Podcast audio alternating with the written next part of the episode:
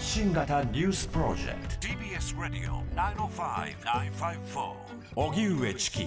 セッション北朝鮮軍事衛星打ち上げ失敗。日韓は弾道ミサイルと非難。北朝鮮の朝鮮中央通信は31日国家宇宙開発局が衛星発射場から軍事衛星を打ち上げたと伝えました。ロケットの2段目のエンジン点火に異常が発生し、朝鮮半島の西側に墜落する事故が起きたと説明しています。日本政府は沖縄県を対象に J アラート、全国瞬時警報システムで北朝鮮がミサイルを発射した模様と速報、その後日本に飛来しないとみられると発表しました。また政府は弾道ミサイル発射は国連安保理決議違反だとして北京の大使館ルートを通じて厳重に注意したということです。一方、韓国軍はミサイルの一部とみられる物体を確認し、回収作業中と発表しました。60年超える原発の運転延長が可能に、改正法成立。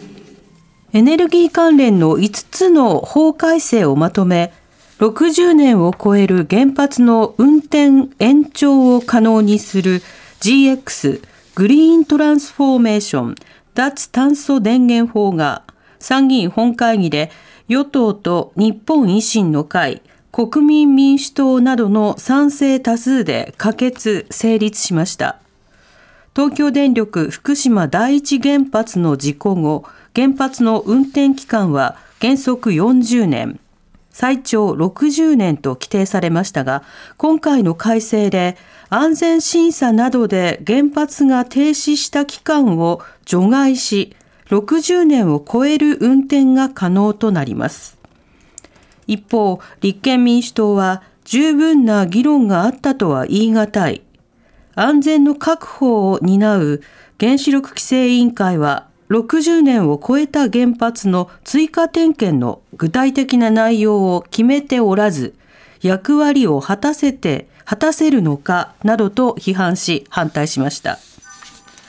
異次元の少子化対策、焦点の財源は年末に結論。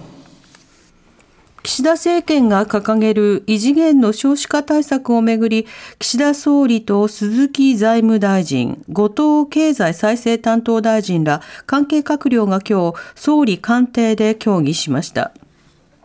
児童手当の拡充など、2024年度から3年間で集中的に取り組む加速化プランについて、後藤大臣は、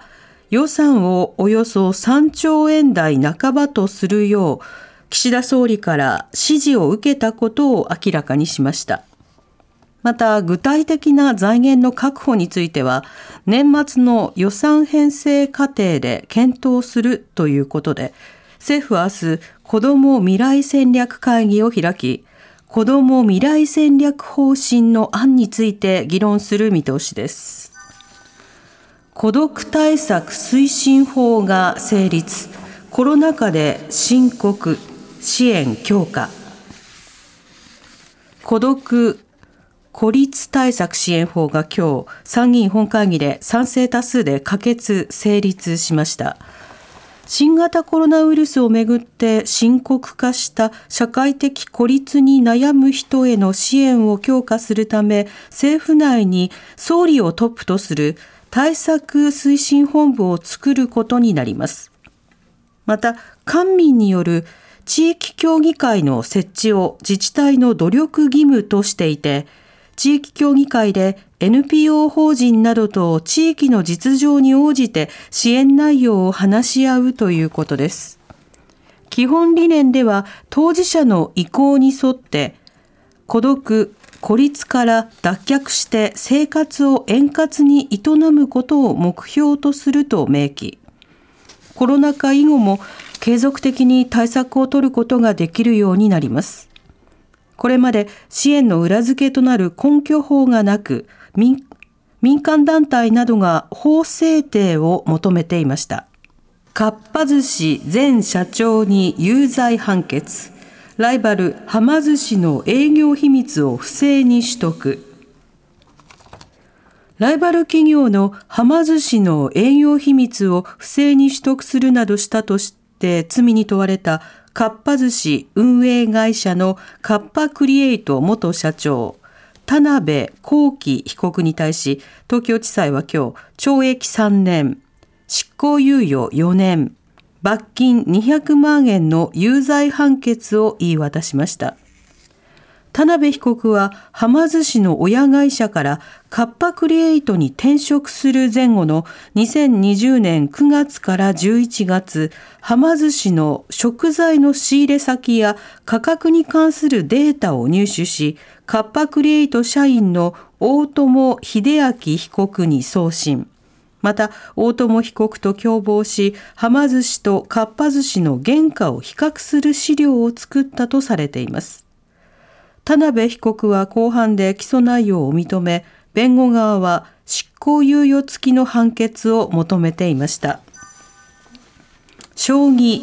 名人戦第5局開始。渡辺名人に藤井六冠が挑戦。将棋の渡辺明名人に藤井聡太六冠が挑む第81期名人戦七番勝負の第5局が今日始まりました。藤井六冠はここまで3勝1敗で名人奪取に王手をかけていて、羽生善治九段に続く史上2人目、最年少での七冠達成がかかっています。また、藤井六冠が勝てば、谷川浩二17世名人が樹立した21歳2ヶ月の最年少名人の記録も更新することになります。注目の対局は明日夜に結果が出る見込みです。